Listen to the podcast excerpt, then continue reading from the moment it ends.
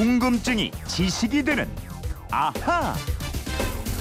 예, 세상의 모든 궁금증이 풀릴 때까지 궁금증이 지식이 되는 아하입니다. 오늘은 휴대폰 뒷번호 8616님의 궁금증인데요. 영화 사도를 보다가 사도 세자처럼 세자로 책봉이 됐지만 왕이 되지 못한 세자가 몇 명이나 더 있는지 그들은 왜 왕에 오르지 못했는지 궁금해졌습니다. 비운의 세자들을 알려주세요 이러셨는데 예, 과거와 현대를 넘나들면서 궁금증을 풀어드리는 김초롱 아나운서와 이거 해결해 보도록 하겠습니다. 어서 오세요. 네, 안녕하세요. 만약에 김초롱 씨가 세자로 태어났다. 어, 예? 예. 좋았을 것 같아요? 오 하는 거 보니까 좋았을 것 같은 아. 저는 싫습니다.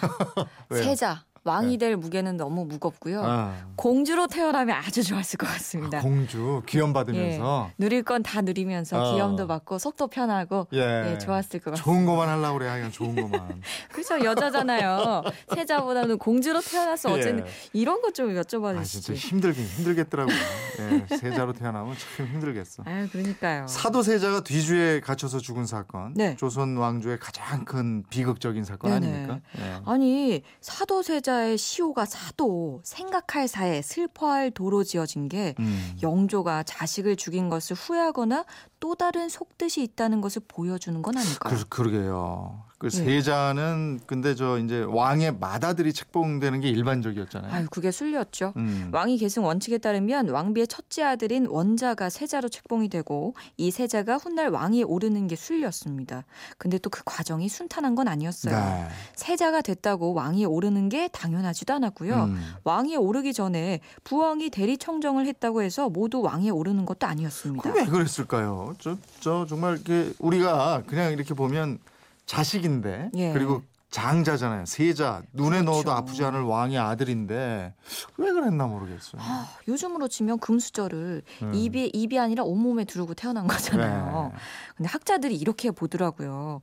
세자가 혈연적으로 아들이고 가문을 이어줄 장자이긴 한데 예. 정치적으로 왕의 경쟁 상대도 되고 예. 정쟁 상대도 된다는 거죠. 아, 그래서 정치적 입장 차이에 따라서 혈연 관계가 적대적인 관계로 돌변할 수도 있고 아. 아주 비극적인 상황 에 빠져들기도 했다는 겁니다. 하여간 그 권력이라는 게 뭔지 모르겠습니다만 권력은 자식하고도 나누지 않는다 이런 얘기도 있잖아요. 예. 이제 그런 관계가 영조하고 또 사도세자의 관계이기도 하고 이랬던 모양이죠. 그렇죠. 또 조선을 건국한 태조랑 태종 이방원이 그랬고요. 음. 인조랑 소현세자도 그랬습니다.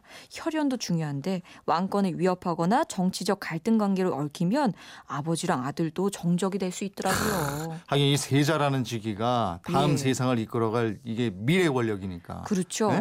그렇다면 왕의 아들로 태어나서 순조롭게 왕에 오르는 게 오히려 더 어려웠을 수도 있겠어요. 예. 조선의 왕이 모두 태조부터 순종까지 27명이었거든요. 이 중에 적장자로 왕위에 오른 왕이 7명밖에 안 됩니다. 아 그렇군요. 예.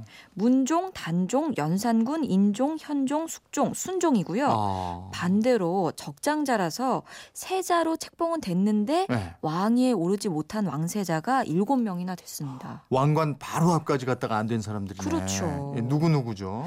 세조의 장자이자 성종의 아버지였던 덕종이고요. 네. 명조의 장자인 순혜세자, 인조의 장자인 소현세자, 순조의 장자인 효명세자, 태종의 장자인 양녕대군, 음. 또 연산군의 장자, 광해군의 장자도 왕세자로 책봉은 됐는데 왕이 되지는 못한 비운의 인물들입니다. 왜 그랬을까요? 무슨 이유로 왕이 되지 못했는지 그것도 좀 알아보죠. 네. 가장 먼저 의연대군이요. 네. 태조의 여덟 번째 아들 이방석입니다. 둘째 부인인 신덕 왕후가 강, 신덕 왕후 강씨가 나왔는데요. 정도전과 신덕 왕후에 의해서 이복 형들을 제치고 세자로 책봉이 돼요. 네. 근데 1차 왕자의 난데 나중에 태종이 되는 이복형 방원 세력에게 살해가 됩니다. 의안대군은 조선 왕조 최초의 세자였잖아요. 예. 근데 장자가 아니었어요. 그렇죠. 후처의 나이 어린 서자였습니다. 따라서 이복 형들에게는 눈엣 가시 같은 존재였고요.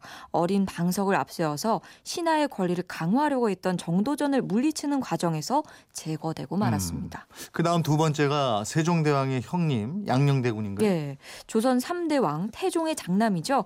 10살 때 세자로 책봉이 되고요. 성품이 자유분방 했고 왕실의 예의 법도에도 잘 적응하지는 못했습니다.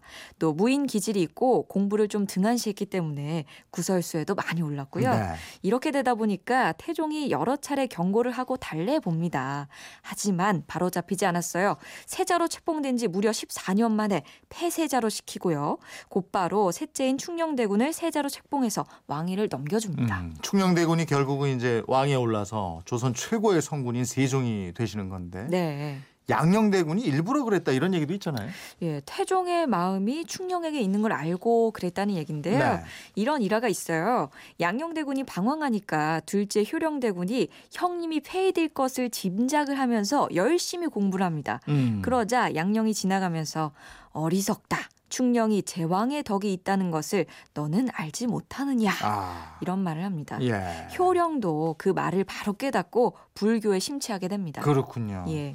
그 아까 세조의 장자도 왕이 되지 못했다고 그랬잖아요. 예, 훗날 덕종으로 추존된 의경세자입니다. 18살에 세자가 되고요. 2년 만에 요절합니다. 그래서 세조의 둘째 아들이 예종이 됐는데요. 그 다음 왕을 예종의 장자가 맡는 게 아니고 의경세자의 둘째 아들인 성종이 왕위에 오릅니다. 아 그래요. 예. 그러니까 이제 적장자로 왕위에 오른 왕이 일곱 명밖에 안 되는 거군요. 그렇죠. 음. 조선 왕조가 명분을 중시한 왕조였는데 왕위 계승에 있어서는 정상적이지 않은 사례가 많았습니다. 그 다음이 또 연산군의 아들 이황인데요.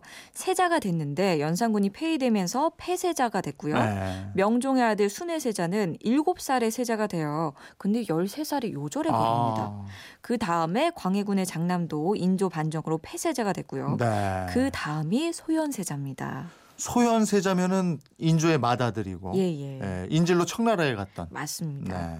14살에 세자가 되고 병자호란 때 인질로 청나라로 가는데요.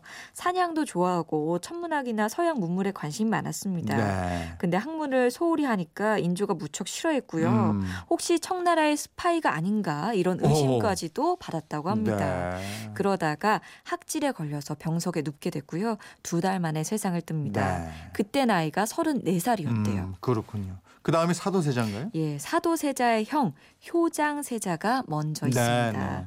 영조의 맏아들로 세자가 됐는데 10살에 죽어요. 음. 그래서 둘째인 사도세자가 왕세자로 책봉이 되고요. 이때 나이가 두 살이었습니다. 네. 영조가 42살 되던 해에 낳은 귀한 아들이었고요. 아주 일찍 세자로 책봉을 해요. 네. 근데 결국 아버지가 가둔 뒤주에서 비참한 죽음을 맞게 되죠. 그 아들을 가둬 죽이는 심정. 예? 예. 그리고 그렇게 죽어가는 아버지를 지켜봐야 했던 어린 정조의 상처. 이 트라우마가 굉장했겠어요. 그러니까요. 네. 정조는 사도세자의 입간이나 장례에도 참여하지 못했습니다. 예. 그런 아픔을 이기고 나중에 창경궁 정면에 사도세자의 사당을 세우고요. 수백 번이나 행차를 하면서 사도세자의 위상을 높였다고 합니다. 네. 이 정조의 맏아들 문효세자가 다섯 살에 요절했고요. 또 마지막으로 순조의 장남인 효명세자 나중에 익종으로 추존되는데 이분도 왕이 되기 전에 죽어요. 네. 이렇게 듣고 보니까 조선 왕조 500년에 비운의 왕세자들이 참 많았다 싶은데 그렇습니다. 질문하신 8616님 궁금증 풀리셨죠? 선물 보내드리겠고요. 이분처럼 궁금증, 호기심 생길 때 어떻게 하면 됩니까? 예, 그건 이렇습니다. 인터넷 게시판이나 MBC 미니 휴대폰 문자 샵 8001번으로 보내주십시오. 짧은 문자 50원, 긴 문자 100원의 이용료가 있습니다. 저희와 꼭 함께해 주세요. 오늘 쭉 얘기 들어보니까요. 예. 세자보단 지금 이게 나. 거 봐요. 제가 세자로 태어나면 좀 안 좋을 것 같다 그래. 그랬잖아요. 예, 다음번엔 공주들이 어떻게 살았는지 한번. 좀 그때 또 제 마음이 어떻게 공주들은 어떻게 바뀔지. 살았을까? 내일은 어떤 궁금증입니까? 예, 사람을 확 달라 보이게 하는 것 중에 하나가요. 머리 모양입니다. 네, 헤어스타일 참 다양한데요. 파마는 또 언제부터 하- 했을까요? 그러게. 예, 그리고 제가 작년인가 이 원형 탈모에 걸리면서 머리카락의 소중함을 깨달은 적이 있었는데 가발과 머리카락에 대한 궁금증 한번 풀어보겠습니다. 지난해에는 왜 원형 탈모에 걸린 거예요? 모르겠어요. 저 좀 힘들었었어요, 국장님. 힘들었었어요? 관심이 없어 우리한테. 예, 궁금증이 지식이 되는 예. 아하 김초롱 아나운서였습니다. 고맙습니다. 고맙습니다.